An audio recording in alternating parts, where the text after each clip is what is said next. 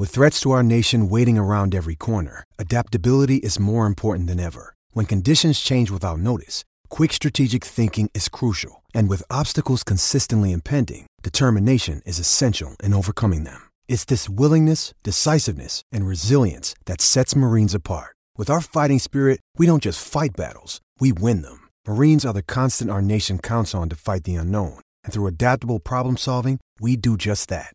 Learn more at marines.com. Another day is here, and you're ready for it. What to wear? Check. Breakfast, lunch, and dinner? Check. Planning for what's next and how to save for it? That's where Bank of America can help. For your financial to dos, Bank of America has experts ready to help get you closer to your goals. Get started at one of our local financial centers or 24-7 in our mobile banking app. Find a location near you at bankofamerica.com slash talk to us. What would you like the power to do? Mobile banking requires downloading the app and is only available for select devices. Message and data rates may apply. Bank of America and a member FDIC.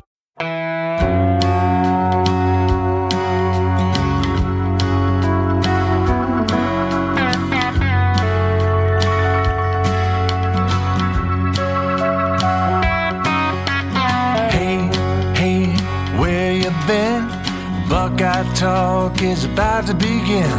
Hey, hey, hey, come on in.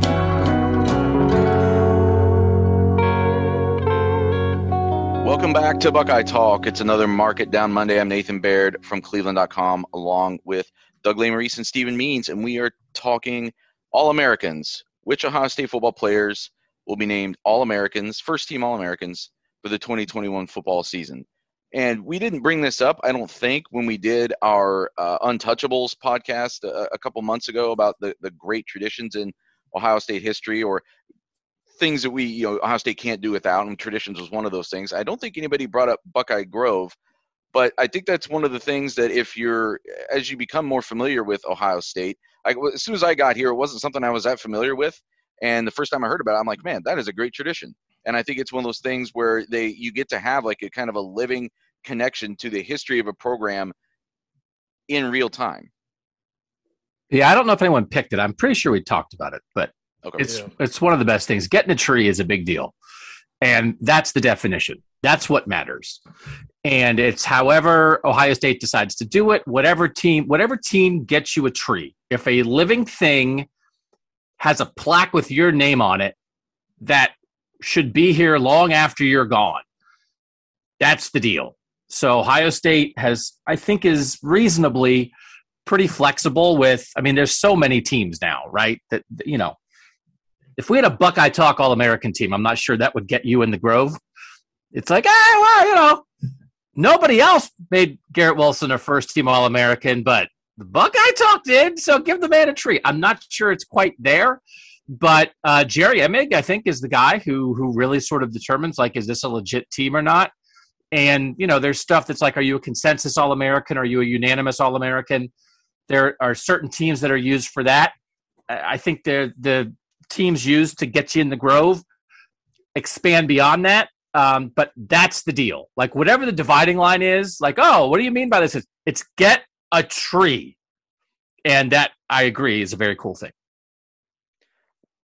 For people who aren't familiar, the, the ones that Doug was just referencing, the ones that are counted as far as uh, consensus unanimous All American, it's the American Football Coaches Association, the AP, the Sporting News, the Walter Camp Football Foundation, and the Football Writers Association of America. We didn't talk about this beforehand. As we're marking this down, are we going to be picking from anybody that makes any All American team, Tree. or are we fo- focusing Tree. on those five? Tree. Tree. So tree. It's Okay. what I just said. It's the tree. Definitely I don't true. care about it's a tree. Do you get a tree? So yeah. So but like I mean I think there's I mean I'm trying to think of one that's not in there. Right? That's not in that whatever consensus list. And frankly the consensus list is archaic. There are groups that are included there that are not as important as some of the other lists.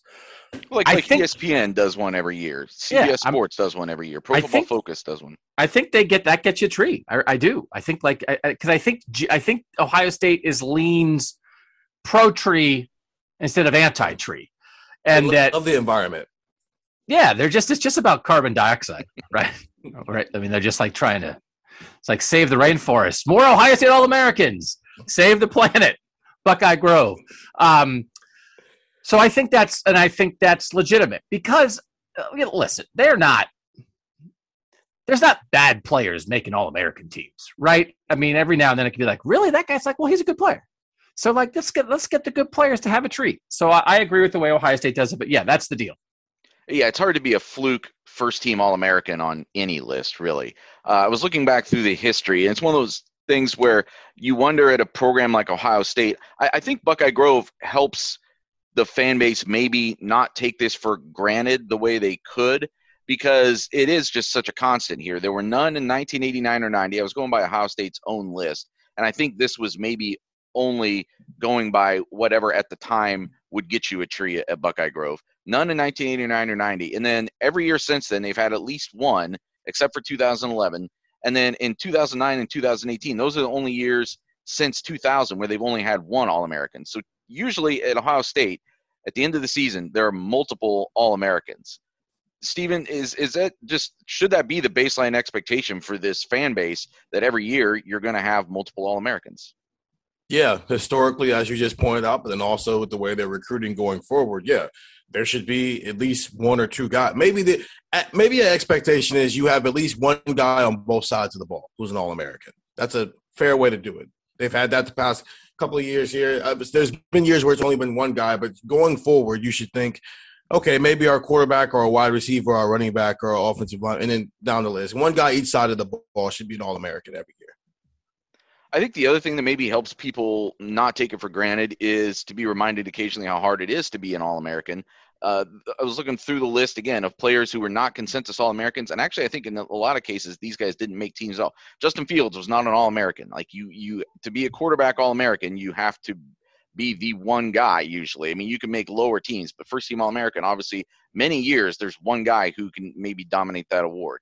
Uh, Ezekiel Elliott Marshon Lattimore, Cameron Heyward, obviously someone like Michael Thomas, whose career blossomed after he got to the NFL in a different way than it did in college. It, it's the All American list is uh, it can be a fickle thing sometimes, and I think reminding people occasionally how hard it is to make that is probably a good thing.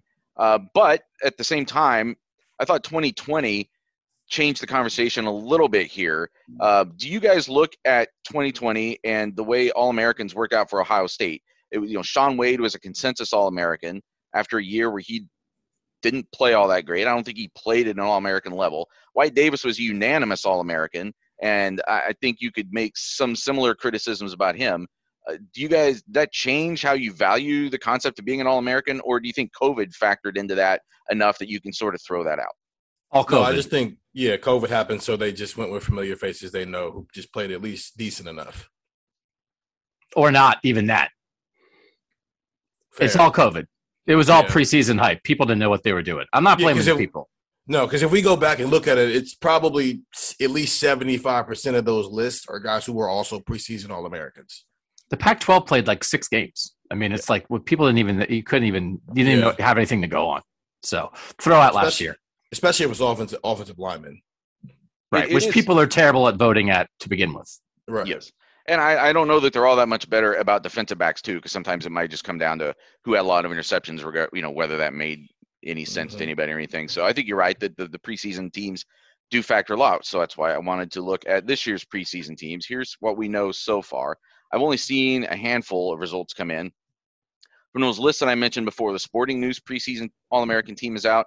Chris Olave and Haskell Garrett were first team All American preseason All American, Garrett Wilson, Thayer Munford, second team. And then on the Walter Camp team, Olave, Garrett, Thayer Munford, all first team All Americans. Uh, the Pro Football Focus list is out. Olave, Wilson, Munford, Garrett, and then Tyreke Smith was honorable mention. Those other four were first team. Athlon, first team. Olave, Wilson, Garrett, Munford. Uh, Zach Harrison, third team. Uh, the Phil Steele book, uh, Olave and Garrett, first team. Wilson, second team. Sevyn Banks, third team. Is there anybody that you guys think is not getting mentioned right now for Ohio State that should be in the conversation? Did you mention Zach Harrison? He was. He was third team by Athlon, but that's the only mention he's had from the ones I've seen so far. I mean, it's like I don't know that Zach Harrison should be getting more preseason All American consideration, but Zach Harrison is somebody that I'm thinking about that could be an All American because he could have a huge year, and people are familiar with pass rushers at Ohio State. And from a who's not getting mentioned, but you completely understand why it's Jeremy Ruckert. I mean, he's uh, probably one of the best tight ends in, in college football, but we'll never actually know that statistically because he's not going to get the ball more than 20 times max. You think he's not going to get the ball more than 20 times this season? You think he's going to have fewer than 20 catches? That's an exaggeration. He will have more than 20 catches, I think. But I don't think he will have the stats to be an All American. Yeah, I'll, I'll bet you right now that Jeremy Ruckert has more than 20 catches. Ooh, mark it down. Ooh, that should. Well, let's just look at his. Let's look at his numbers. Let's jump into the yeah. That's the what I'm look, conversation. looking up right now. like- 'cause- He had 14 last year in like six games. He's going to have more than 20 Right, catches. but they all, You're- he had 14 in a year with also the only two wide receivers who were getting the ball were Garrett Wilson and Chris Olave. yeah, I mean, you're, you yeah. Oh, okay. He had he also had 14 in 2019, and they played 14 games.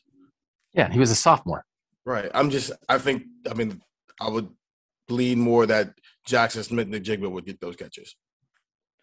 All right, you're being hyperbolic. You sometimes are trying to make a point. You're like, I mean, Jeremy Ruckert, he's not even going to average half a We catch a have game. conversations every se- almost All right, once don't a yell. month talking about Don't how tight yell. ends. yeah, but then you throw out numbers that don't make any sense. He'll have more than 20 catches. I mean, How like, be like, say- he's not say- even going to get more than 20 catches. It's like, I love more. Wait, 20. how does it not make sense to say an Ohio State tight end is not going to have more than 20 catches? All right, That's not hyperbolic I'm not having. at I'm, all. I'm done. Can- I'm done. Can Ohio State have It's a not fun. And can Ohio State have an All-American tight end? No, probably not. No. Buckeye talk. Well, I mean, I, it's it, it, it makes it not fun. You get mad. You, you sometimes you just come out firing. I'm not getting mad. I'm just saying it's not crazy. You're yelling at me. tight- You're yelling at me. I yell at everybody. I've been doing this for 16 years. I yell at everybody. You don't yell at me the way I yell at you. That's the way this point- podcast the- works. If you're not familiar, the point of it is it's not crazy to say that an Ohio State tight end is not going to have more than 20 catches. That's actually a pretty normal thing to think.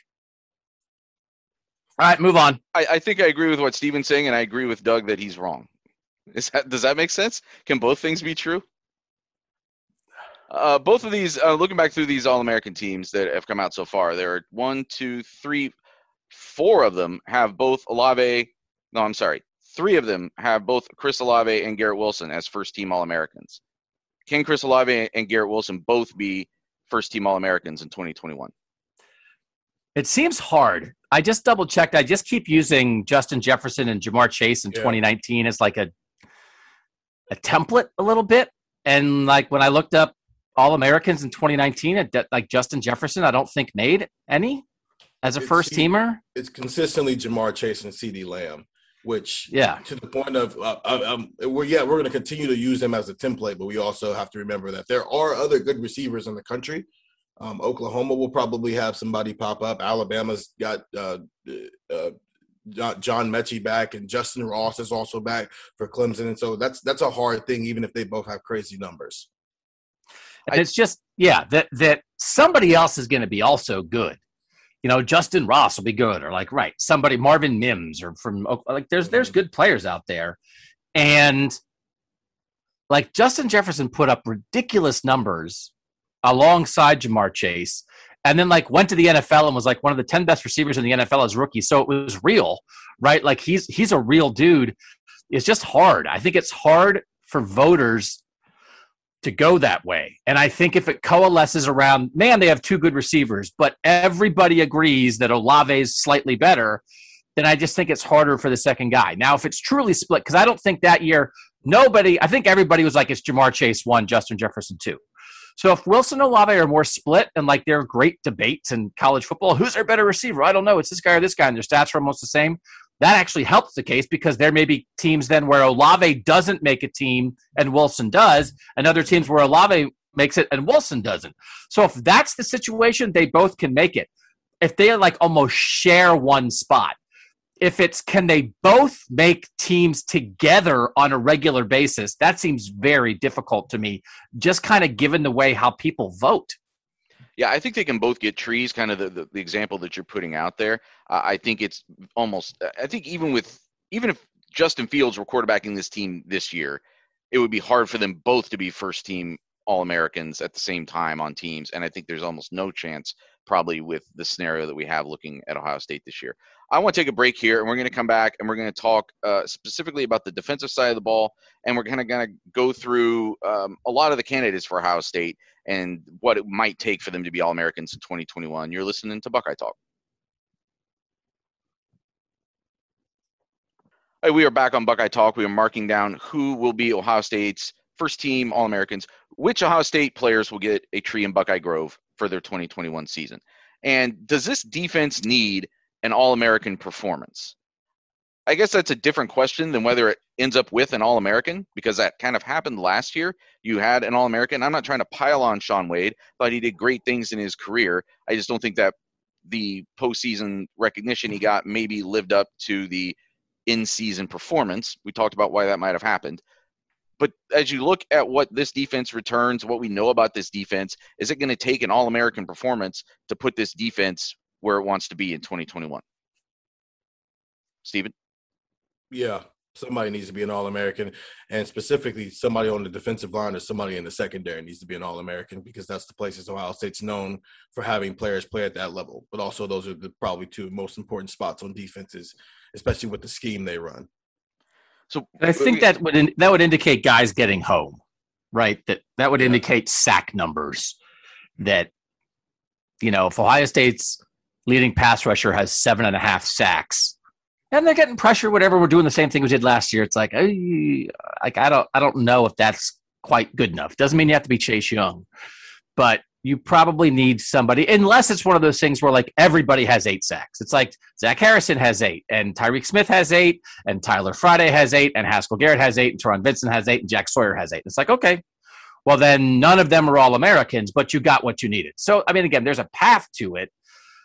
But I mean, kind of like what we saw again with the in 2016 with the rotation at, at defensive end. Um, but my gut would be, yeah, you kind of would like one of those guys to get the kind of sack numbers that would draw the attention of voters. Yeah, I think it's it's at least they've got to be in contention. It is tough because I was looking back through the numbers again. 2019, Chase Young was All American. 2017, Nick Bosa was probably could have been again in 2018 had he not gotten hurt. 2015 and 2014, Joey Bosa is All American. But again, you're talking about the elite of the elite, and it sometimes takes that kind of performance to to break through. I mean, there's only two guys, two edge rushers on each of these teams. It's going to be first team All American. It's it's a really high standard, and that's that, I don't think the question going into 2021 is whether Zach Harrison and Tyreke Smith are good. The question is whether they reach that standard. And there's some good dudes out there, right? Oh yeah, we've talked about them already. Just spoken, on yeah, there's Ohio already State one schedule. spot spoken for on the probably on the postseason one as well with Kayvon Thibodeaux. He's probably already penciling his name in there. So it's can Ohio State guy beat off the rest of the country for that one other spot? I think that's a, an important thing to remember too. It's like 2019. Chase Young was going to be a first team, probably mm-hmm. unanimous first team All American, and that's what ended up happening. So who's the one other guy that gets to be on a first team All American on all of those other teams? I mean, again, but you don't. Maybe there's six guys who share that second spot on the 12 different teams that right. matter. So, like, can you do enough that Zach Harrison has 12 and a half sacks, and that's enough to get the attention of the voters for the CBSSports.com team, and that gets him a treat. But frankly, like on the football writers or on the AFCA, you know, the, co- the football coaches, he's third team. But somebody liked him enough to do first team. That's that's possible besides Harrison and Smith, who on this defense do you think should be considered a contender for All American status? As we're going into the season, who do you imagine should be in that conversation? Haskell Garrett as a returning All American. Yeah. And that's it. Yeah. I mean, I, I really don't again, I, I, don't know that we're going to get to our Sevyn Banks film breakdown. People are very divided on Sevyn Banks. There is definitely a group of people who are like, yeah, this guy is like a potential first round pick. So, okay. Then, like, if that's what you are, and again, the draft stuff, I think influences, and I'm okay with it. I, am okay with it. I feel like the draft stuff sort of backwards influences the All American stuff. It's like people look at your play and then try to predict how good you will be, and that influences people deciding how good you are right now which again is very similar, but not always the same thing. Because if you're doing stuff for an NFL draft, it's like, well, what's his wingspan and what's his what's his 40 time and all this kind of stuff. How's he play a ball in the air? How does he adapt to different coverage schemes? It's like, okay, that's great. But like, how is he playing football right now? But it clearly has an influence. And if Sevyn Banks is flashing skills that excite draft analysts, you know, I think that's going to have as much influence as how he actually plays, how many pass breaks up breakups he has or how many interceptions he has or whether you think he is next in the line of great Ohio State corners. That's the thing. The last part. It's is he flashing things or is just the reputation preceding itself? And so Ohio State is at this point where whoever your best corner in the room gets penciled into these preseason All American list. Just like with defensive line, you're gonna somebody's gonna put down an Ohio State edge rusher every single year, just given what the reputation is. And so, if Sevyn Banks was playing at you know Wisconsin right now with the exact same skill set he has, would he be showing up on some of these lists? You know, and on the defensive side of the ball, other than Haskell Garrett, as I mentioned, as I read off those teams, there's not a lot of support right now outside for like fringe Ohio State candidates. And that's where I think things like the draft boards that get updated over the course of a season or uh, the pro football focus, I, I think grow, has grown in importance over the years as far as the way that people look at uh, uh how they assess talent. I think it's given them sort of a new window into that sort of thing. And when you see guys start to rise on draft boards over the course of a year, I think that helps their their status. So I think it's going to be interesting to watch guys like Harrison and Smith and Banks and what kind of impact they can have over the course of the season. Really, also Garrett. I mean, he was like a second team All American guy. That's why he's getting this sort of preseason recognition. Does he keep that momentum, I guess, throughout the season? Does he kind of follow that up? Doug, you were involved last year, or maybe in multiple years, with the Pro Football Writers Association and the way they put together their All American team. Can you give, kind of give some insight into how that collaboration happened and, and how you guys came to that consensus? Yeah, the Football Writers Association, not, right, not right. Pro Football Not Writers. Pro Football, right, right. Yeah.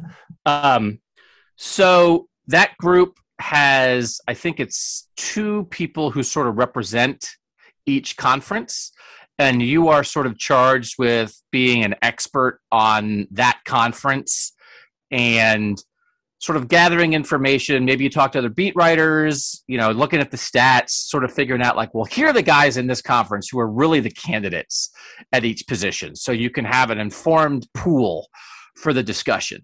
And then I, I, don't know if I would say that you make your case, but you do a little bit that it's like, well, you know, you're here to represent a conference. So, sort of on behalf of the guys in that conference, this is why they're a candidate to be an All American.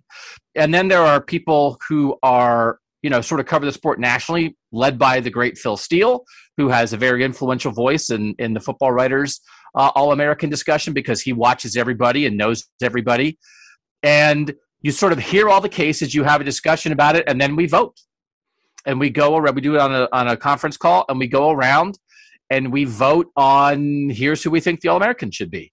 And that is not always like a hard and fast rule, right? I mean, it's like the vote is part of the discussion. It's a lot of I would imagine like sort of like the the football committee stuff works. That it's like you have a discussion, then you have a vote, and if the vote you do the vote, and then like people are like, man, that vote. Are we sure about that vote? And then you talk about it some more, then you might vote again, right? It does end up as a vote, but um, you know, I I talked a lot about like Chris Olave and Garrett Wilson as All American candidates last year, and I will tell you that like Garrett Wilson got really close because you know you try to do stuff that goes beyond all the stats a little bit and talk a little bit about you know the players you know who they are. But it is it tries to be um, and we have people who you know are experts on the other conferences right? It's not just the power conferences. So you have those other schools represented and you want it to be representative.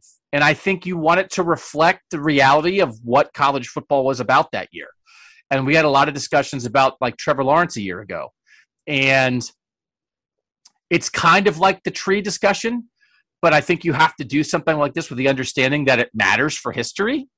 And I know we had a conversation about the idea of like, you know, if you don't make an All American, if you aren't a first team All American somewhere, you can't be in the College Football Hall of Fame we were talking about that the day that we recorded our uh, commercial and we were walking out of Buckeye Grove. Yeah.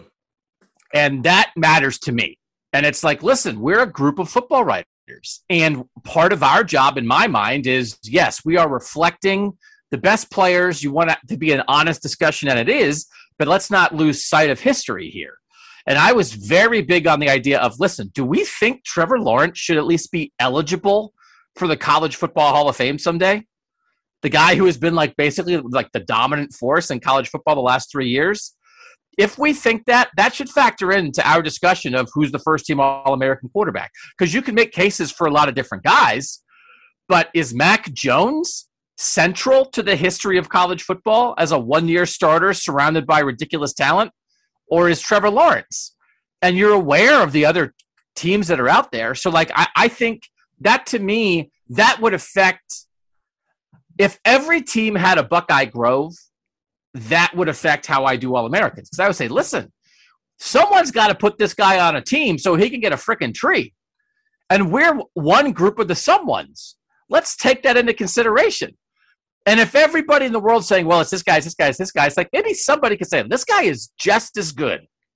Why don't we pick him so that he can be part of history? I think I do think I take the history part of it very seriously when it comes to stuff like this, which is why, as you let off this thing, Nathan, all the like Zeke's not in right? Wouldn't you like to? Wouldn't you? Wouldn't that represent Ohio State football history if when you walked in, Ezekiel Elliott's tree was in there? If Braxton Miller's tree was in there, it's like, all right, well, I get it. They were never first team, but man, like it's a, it's also a tough road of like that. It's harder to make it a quarterback and running back than it is to make it on the offensive line, and so there are some guys in there who are clearly not as good of a players as guys who aren't in or as important to the history of Ohio State football and I think it's important to reflect that stuff. I actually double check. Stuff is interesting because when you say they're not first team, it's how they haven't expanded that to just if you've made a first or second team All American instead of it just being consensus first team because of those reasons you just named. No, it isn't. Without you, it's not consensus. The the Grove is not consensus. The Grove is did you make any first team? But like if you're Justin and you the your best year joe burrow was everybody's first team quarterback mm-hmm. nobody voted justin fields ahead of, of joe burrow and then your second year where you had maybe a couple more hiccups but you were still great it's like mac jones went nuts trevor lawrence is in there and you don't ever make it you don't have to be consensus anything you just got to make one so that's why there's a lot of them i mean consensus is a great honor but i do believe in the if i'm going to be part of one and there are things that just making one makes a historical impact that for the good of college football and the good of that player i'll i'll take that into account. And i we had a we had a huge discussion around justin fields.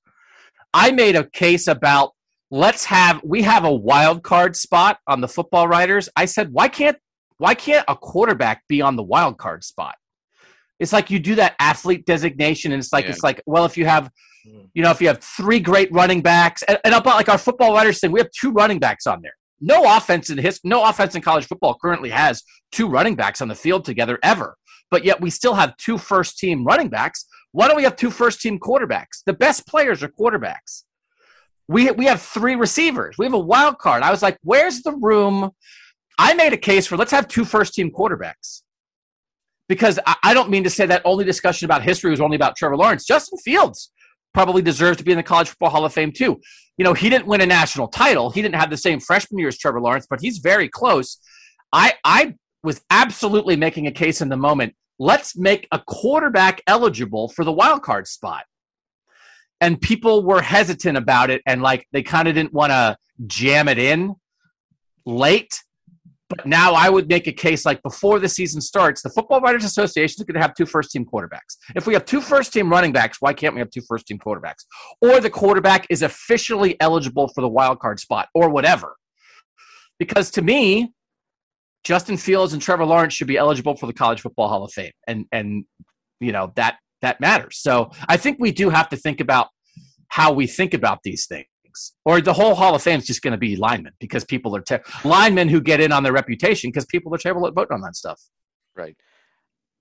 Well, that helps us transition over to offense. Um, there are obviously some some primary candidates this year for Ohio State on offense, and they are linemen, right? I mean, it's it's uh, other than the receivers, Thayer Munford jumps out to the front, and I think Nicholas Petit Frere could be a fringe guy, but he's the kind of guy that's probably going to need some help from things like climbing up the draft board, if it becomes a, a, like some kind of topic of conversation over the course of the year that like, oh, Ohio State left tackle is pretty good, but you guys won't believe what this right tackle is doing. Maybe that's uh, somehow he can climb into that conversation. But the, the discussion we were having before about two receivers making the first team, uh, it, it's probably just as hard maybe for both of these offensive linemen to make a first team.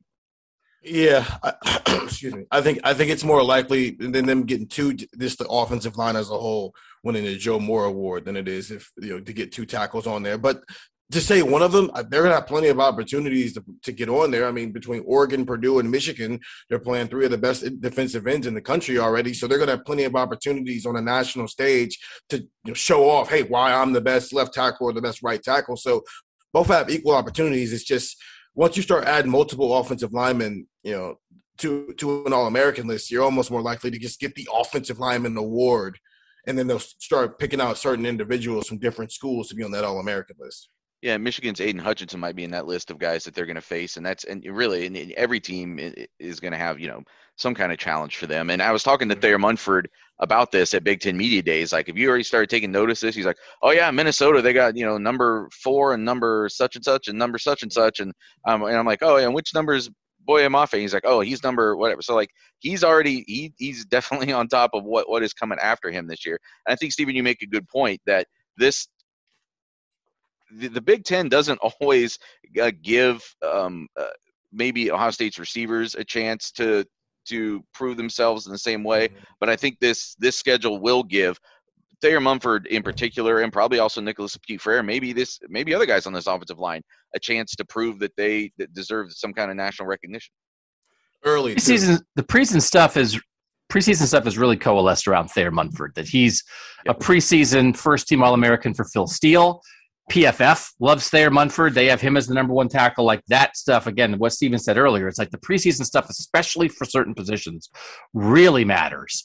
And that's much more on Thayer Munford than it is on Nicholas Petit Frere. Even though Phil Steele in his like draft, in terms of draft prospects for tackles, he has Munford two and Petit Frere three. Like they're that close, but he doesn't have Petit Frere even on on his second, third, or fourth team for preseason All American, which I, I, am not saying that's wrong. I think I think that's probably right. But I uh, one of the more one of the more interesting things to me this preseason is the the great amount of respect Thayer Munford has gotten nationally, which I maybe would not have expected. But I think he put it on film last year, and as we just said, he's going to have great opportunities. I mean, again, Rashawn Slater Rashawn Slater from Northwestern, who didn't play last year, but like built his every highlight that Rashawn Slater has ever had is the couple times he blocked Chase Young. So like that stuff really matters in these matchups, and they'll get it. Yeah, I was interesting talking to Thayer Munford. So I had I had sort of a one-on-one conversation with him for a while before everything broke out, and then just at his podium, he was later asked. He has more of a chip on his shoulder than maybe I realized before. Um, he was asked by somebody else on our beat. Um, and I'm forgetting who it was now, but just asked about, boy, when you reflect on how far you've come, and he kind of had an answer about like, you know, you know, it's it's nice, but like I think about like where was everybody when I was, you know, struggling and I was, you know, I wasn't considered a big time college prospect and I was kind of forgotten and like it, it was interesting how much that is sort of maybe still fueling him now, how he's sort of taken where he is now, where he's kind of reaching the apex, like you said, like he's he's a multiple team preseason all American, uh, first team preseason All American. That, that's going to put him in position to be there at the end of the year. And yet he's kind of taking the recognition and spinning it in in like in in uh, uh, revisionist history a little bit to motivate him even more as to to to not to not settle for that. I think that's probably a good sign for him and a good sign for Ohio State both. Um, who else do we? I mean, we've talked about so both receivers. We've talked about defense. We've talked about the offensive lineman. We've talked about Jeremy Ruckert. Is there anyone else that we need to talk about as just being even like a fringe candidate for this right now? I mean, Ohio State's starting quarterback is always a Heisman Trophy candidate, always a candidate to be an All American. So uh, if you just want to, just for the sake of saying it, uh, this Ohio State starting quarterback should be considered here. So CJ Stroud or Kyle McCord, even if the conversation on it right now is short, we you know they have to be mentioned. Yeah, I don't think that's going to happen, but I think the uh, what what Stephen brought up before the show about Paris Johnson, I think makes a lot of sense. Stephen, why don't you talk about that because that there's there's historical markers for that, and that's where being a five star recruit, I think, does impact your ability to get the attention of voters. Yeah, I brought it up. I mean, he's playing right guard this year instead of tackle, which he would have been the starting left tackle right there, Munford going on to the NFL. But the point of the matter is, this is a five star in year two who might be generational. And Wyatt Davis, as a first year starter, I understand that was year three for him and not year two. But the point of the matter is, a five star offensive lineman, his first year as a, as a starter on the line, went on to be an All American that year. And if the ex the expectations for Paris you know, those trump what Wyatt Davis's expectations were coming into here. I mean, you know, Josh Meyer said it when we talked to him before. Uh, what was that? Before the Clemson game, he said basically said if, I'd be shocked if Paris Johnson left out of here without winning a, a Outland Award. And so, I mean, the expectation for it is there, even if it's not on the national stage yet, because he's basically only got one game of film, and it's only what like 14 snaps in that Clemson game, but that's how we should be viewing it. If, if, he's a starter on this offensive line with the expectations and the hype around him, it's not crazy to think as a first year starter he's an All American level. I think you make a good point to bring him up to be in this conversation. I, I would say there is a huge difference to me between that second and third year thing that you're mentioning. That even though it's his first year as a starter, being in your second year of college, your third year of college, and let's not forget he is making a position switch. Even though he did play some guard last year, it's a little bit different than what Wyatt Davis did. However, I think it's going to be really interesting to see. And this is kind of one of the things that we can sort of measure. I don't think he has to become an All American, but if he puts himself in that conversation as a second year guy making a position switch, I think that sort of speaks to how advanced he might be if he starts to do some things that are ahead of what even someone as accomplished as Wyatt Davis was doing. I don't think it matters that he's a second year guy versus a third year guy. I don't I don't think voters think about that at all.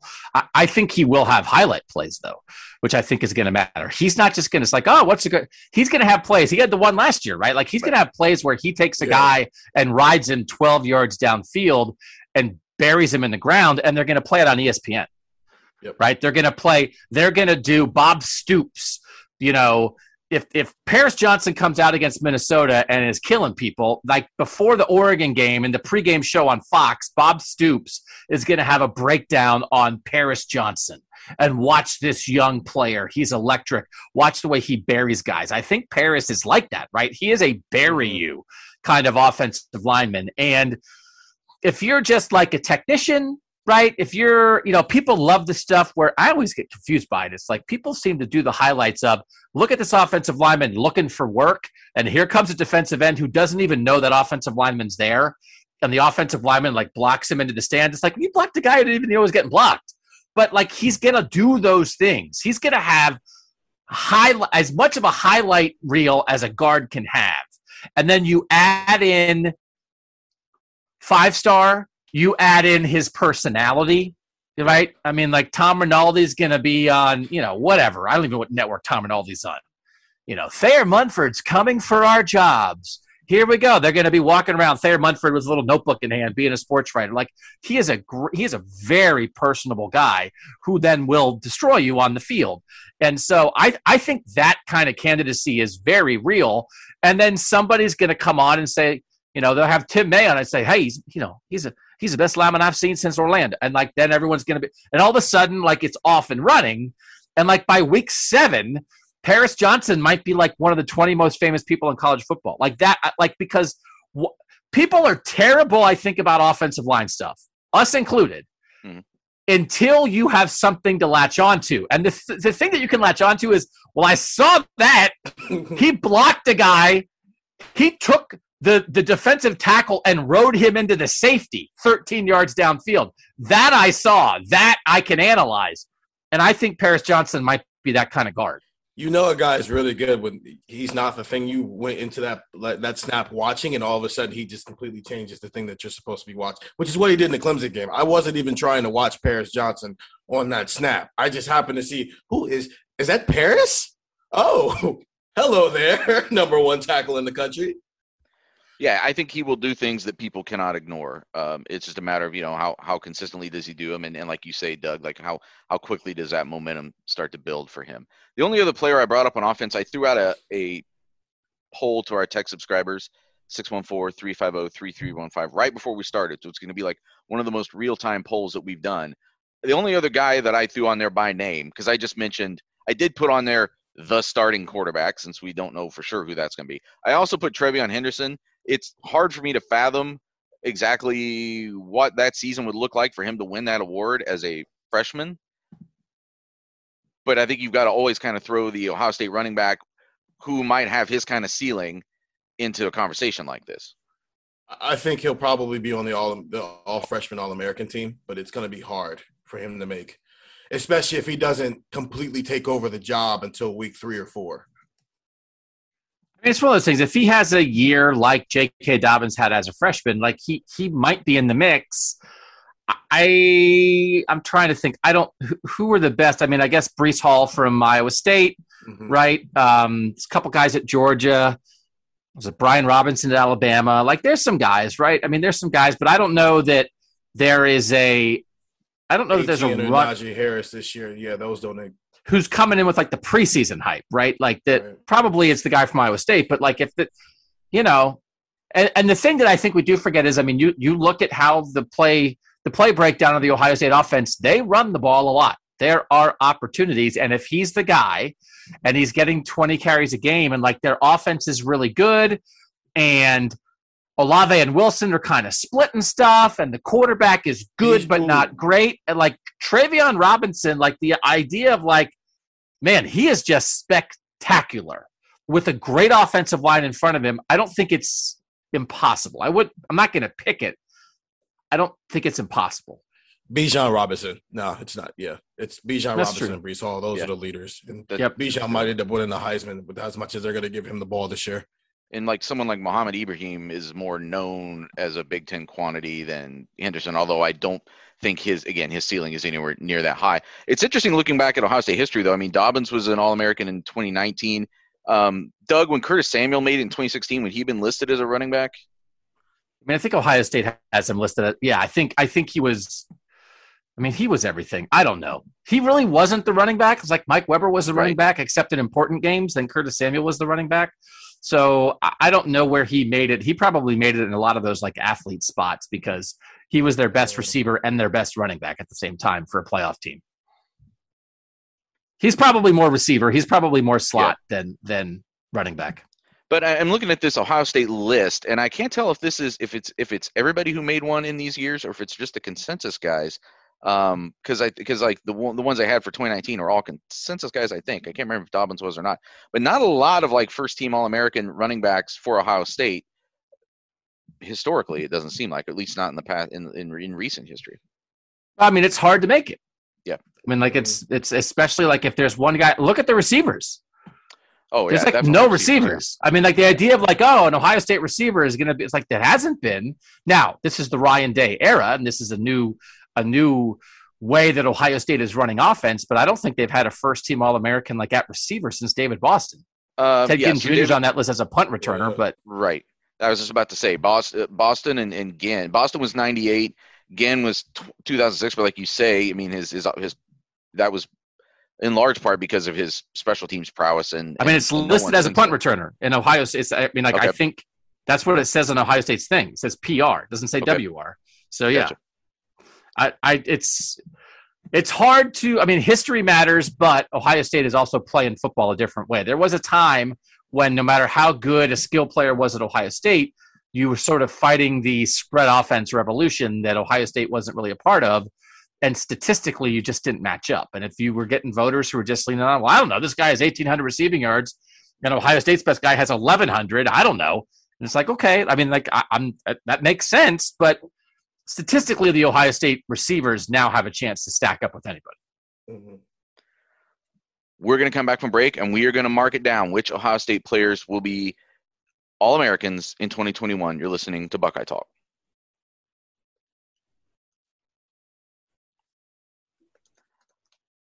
We're back on Buckeye Talk. We are marking it down which Ohio State players will get a tree in Buckeye Grove for being All Americans in 2021. And I will go first. And I'm going to take I had I'm going with three guys. I think they I think they're gonna have three. And I'm basing it, I guess, mostly on the the preseason push that these guys are getting. I think will hold up enough to get them each on one team at least. And in one case, it's going to be definitely more than one team. But I'm going to take Chris Olave. I'm going to take Thayer Munford. And I'm going to take Haskell Garrett. For Olave over Wilson, I think that's the interesting conversation to have. Um, maybe we should all just say who we're going to pick, and then we can kind of break down the different battles. But uh, Stephen, who did you have as your All Americans? I had three as well. Um, Thayer Munford. I'm gonna buy into the Zach Harrison thing that's going on. Um, I just they've talked about him all off season. I, I, I'll buy into that. Zach Harrison, and then I went Chris Olave. I think he might just edge out Garrett Wilson enough, and he'll be the guy. And Doug, who did you pick? I will go with four, and I'll agree with Stephen. Uh, Thayer Munford, Zach Harrison, like making like one team, maybe like mm-hmm. again, like 12 and a half sacks. Might actually be like the sixth best edge rusher, but if Ohio State's in the playoff and he's really good, he is really good. Somebody puts him on, he gets a tree. Um, Chris Olave, and while I believe that Chris Olave will have the the better statistical season and and probably will be uh, will be whatever Ohio State's best receiver, whatever that means. I think Garrett Wilson will be close enough that he will give somebody the opportunity to say, "Man, I like that guy." Right? That at least one team will say, "You know what? I even though Olave has more yards, I actually think Wilson is the this, the that, whatever." And so he might there might be a team where Garrett Wilson sort of like takes Chris Olave's spot or they both are the guys. I, I do think maybe Olave will be uh, overwhelming All American, maybe not even consensus, but make multiple teams, and maybe Garrett Wilson will make one and get a tree. So I'll say those four guys. And then I will not say Garrett because I think the defensive ends for Ohio State are going to be more impactful statistically and it's not that Haskell Garrett will be worse, but I think he will stand out less because yeah. Zach Harrison and Tyreke Smith and Jack Sawyer will do more. And so then maybe he just he already has his tree. So maybe he'll just be more like a all Big Ten guy, but not a first team All American guy this year. I, I think I we'll talk about all these guys, but since you just brought up Haskell Garrett, I think the way I looked at it was sort of the way you're talking about Garrett Wilson a little bit, which is – he doesn't have to be the best defensive tackle in the country, but when you're kind of consistently being picked as a preseason All American, and then you go out and have a strong season, solid season for a team that makes the playoff, I think that puts you in prime position to just make one team, yeah, like to just get to just sneak through. Um, I don't mean that to sound dismissively. I'm just saying let's just the, the realities of yeah. voting. I think that puts you in a good position to do that. And I think there's reason to believe that, uh, considering everything he went through at the start of last year, that he could be better at the, to start this year. There's also reason to believe that not playing next to Tommy Togiai might limit a little bit how good he could be this year. That's one of the, the question marks for this team going into the season. The Olave Wilson conversation, so much it, it's un, it, it's it's unfortunate how much preseason hype can sometimes play into the postseason awards. I think that'll be less this year than it was last year. I think you guys are right that that COVID played into how some of that voting went. However, I think right now, I it feels like nationally the the conversation is Ohio State does have two good receivers, but Olave might be the best receiver in the country. It feels like there's more of that conversation around him than there is around Garrett Wilson. And I wonder how much that conversation regardless of how this season plays out, helps determine who is higher on people's All American lists at the end of the year. Yeah, I think it's huge. Mm-hmm. And I think we all agreed, like we just see for whatever reason. And I mean, and the reason is that Olave was better in the second half of the year. I mean, it's not like yeah. made up, it's not pixie dust, it's not undeserved, but Olave showed out more in the bigger games at the end. And I think Olave Olave got attention by staying. Garrett Wilson didn't have a choice. Everybody knew Garrett Wilson was going to be here. The idea that, like, hey, Chris Olave could have been a first round receiver and he stayed at Ohio State, that's in people's minds too, which gives you sort of a perception edge over somebody who is just going into his third year in college and didn't have a decision to make. So I think that has fueled some of this Chris Olave stuff too, deservedly. Deservedly. It's like, man, that guy that guy should be making millions of dollars and he chose not to do that yet. Man that feels like an all-american to me is not is not unreasonable. Also yeah chris is just more of a household name because the story that's around him right now while garrett's another five star who's just doing five star things right now. Plus chris olave is just a cool name. Olave. I don't know. I think those things help. Uh Zach Harris, I think you guys are smart to include him in this conversation. I didn't get there partially because of what we talked about before. About seems like Kayvon Thibodeaux has one spot locked down. So then that only opens up one spot. And is Zach Harrison going to put himself in position to be thought of as one of the two best edge rushers in the country? That's still a bit of a jump for me, and I'm curious why you guys put Zach Harrison there and not Tyreke Smith. Because coaches have said Zach Harrison's name every single time we've talked to them, and they've said Ty- Smith's name only when the question, who are some guys who have been flashing this spring, has come up. They've gone out of their way to talk about Zach Harrison. We've talked to him maybe more than any other player this this off season between getting him, you know, back in the spring a couple of times, getting him after the spring game, and now getting him at Big Ten media days. And then his progression from a personality standpoint, all this is they've gone out of their way to make sure that we all know that Zach Harrison's going to be pretty freaking good this year, and they don't have to do that. Yep. They've also gone out of their way to tell Zach Harrison that they think he's going to be pretty good this year. So, and I'm I'm yeah. always I'm not dismissing it. I'm just saying that like sometimes there's a chicken before the egg kind of conversation that has to happen there. Like, how much are they hyping him to us because it's legit, and how much are they hyping him to him to get the best out of him? But I think either way, I think he is poised for a pretty good season. No, I think they. I mean, they definitely do that sometimes. I don't mm-hmm. know that they do that with five stars. I don't get. I don't get suspicious when it's a five star recruit no. who has the skills that Zach Harrison has, who has been good right? I mean, sometimes they do that with guys who are like, well, that feels like you're using us for motivation. This guy is has all the tools and has been good but not great. So like I buy what they're saying. I think this is also an interesting group of candidates in it. You've got Harrison and Wilson, who from the time that they were recruited, it was like, well, if this guy doesn't end up as an All American, something maybe went wrong. And then other guys like Olave, Munford, and I guess you throw Garrett in this conversation too, who were you know farther down the lists and kind of speak to a program's ability to develop guys and also just their ability to like um, summon something and, and, and separate in a way that not everybody can. It's what Ohio State does, right? I mean, that's that's how you win titles. Is you develop the five stars into great players, and you also develop some of the guys who weren't five stars into great players. And I do think that they've been they've been pretty good at both. And it's one of those things again. When we have a conversation like this, we are not just talking about skill. We are not just talking about stats. We are talking about voting, which is practically perception more than anything else. So Garrett Wilson has like lived up, right? Whatever you wanted Garrett Wilson to be as a five star receiver out of Texas, he has done it. I don't know if he's going to get a tree, but that is not the determining factor of like, oh, did Garrett Wilson live up to the hype? So again, voters, voters are voters, and I'm a voter. I'm like, I, I, I just, it's, it's hard. It's hard to do this stuff. So um, I just think that, but that as long as they are in a national title race, and that's the thing too. If they do come out I mean, if they lose to Oregon and they lose to Penn State, right, and they have two losses early, it's going to hurt all these because these guys are not going to be in the conversation as much. A, a lot of the stuff that uh, you center this conversation around Ohio State is because in the playoff era, they've been in the playoff conversation like every week of the playoff discussion. And when you're in the playoff discussion, that means your team's getting talked about. That means your players are getting shown on highlight reels. That means that you matter.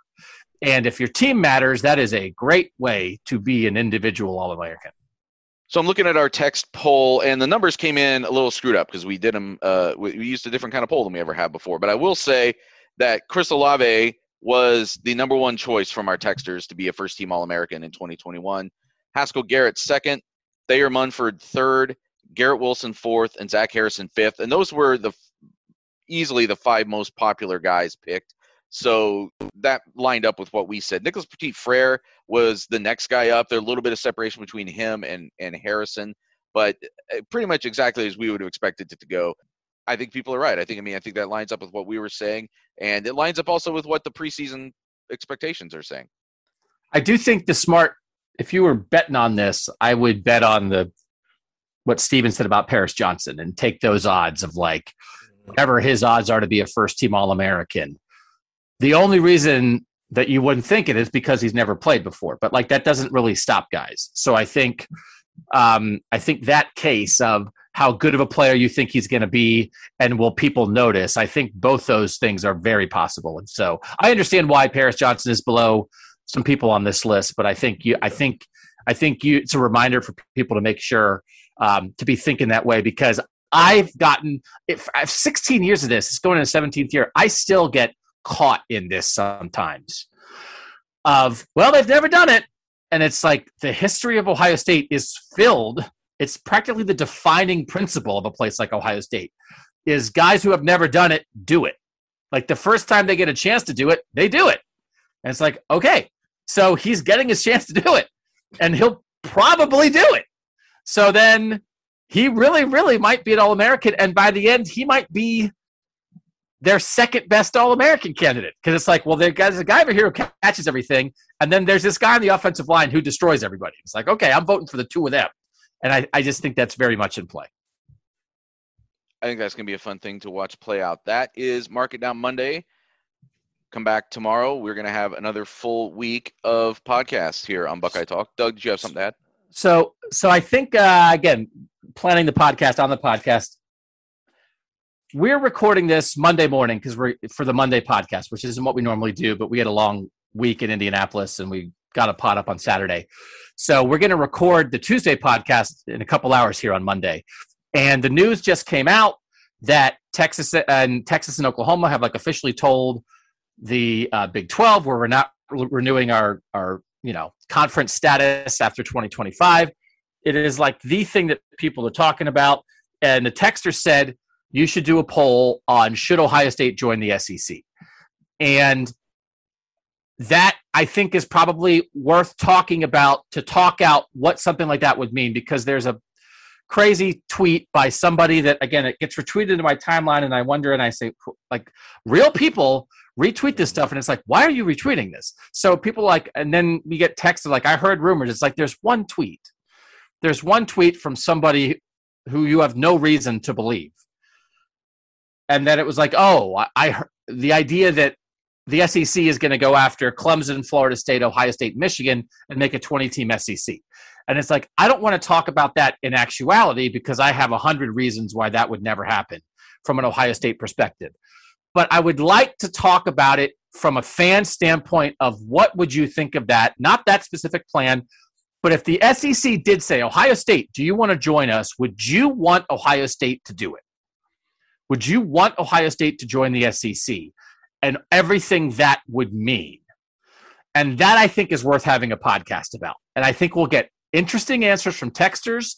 And I think we can just, I think we have to talk that out. As much as this, all this stuff is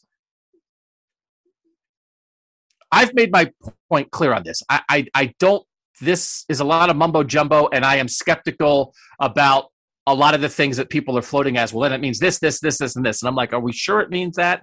I think we should talk about it. And so I think the Tuesday podcast should be Should Ohio State join the SEC with a lot of texture reaction in there, if you guys are cool with that.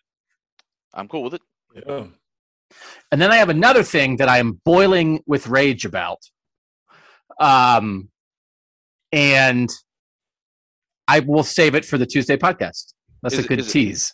Football related or nonsense related? Is this just Yeah. like you uh something involving takeout? Is it something involving We haven't No. done any nonsense in a while, so I would not describe it as nonsense. Okay. It is. It's related to another podcast review, and I got mad about one before that was about like complaining and just about like us doing our job on the podcast. This is a a, a podcast review that is not about really like us on the podcast. It is a little bit, but it's kind of about like America, and I just read it. like it's actually not funny at all and it, it's a little really disappointing. Um, it's really, really disappointing, and we need to talk about it. And I'm I'm really angry about it. And it's not political; it's about being a human. And uh, we will talk about it on the Tuesday podcast because I, I don't want to squeeze it in here, but it needs to be talked about because it needs to be talked about the kind of people who are in our audience and the kind of people that we interact with every day. And um, I'm really upset about it. So we'll do that on the Tuesday pod. All right, sounds good. Something to look forward to. We will see you then. Until then, I'm Nathan Baird. He's Doug Lesmerises and Stephen Means, and that was Buckeye Talk.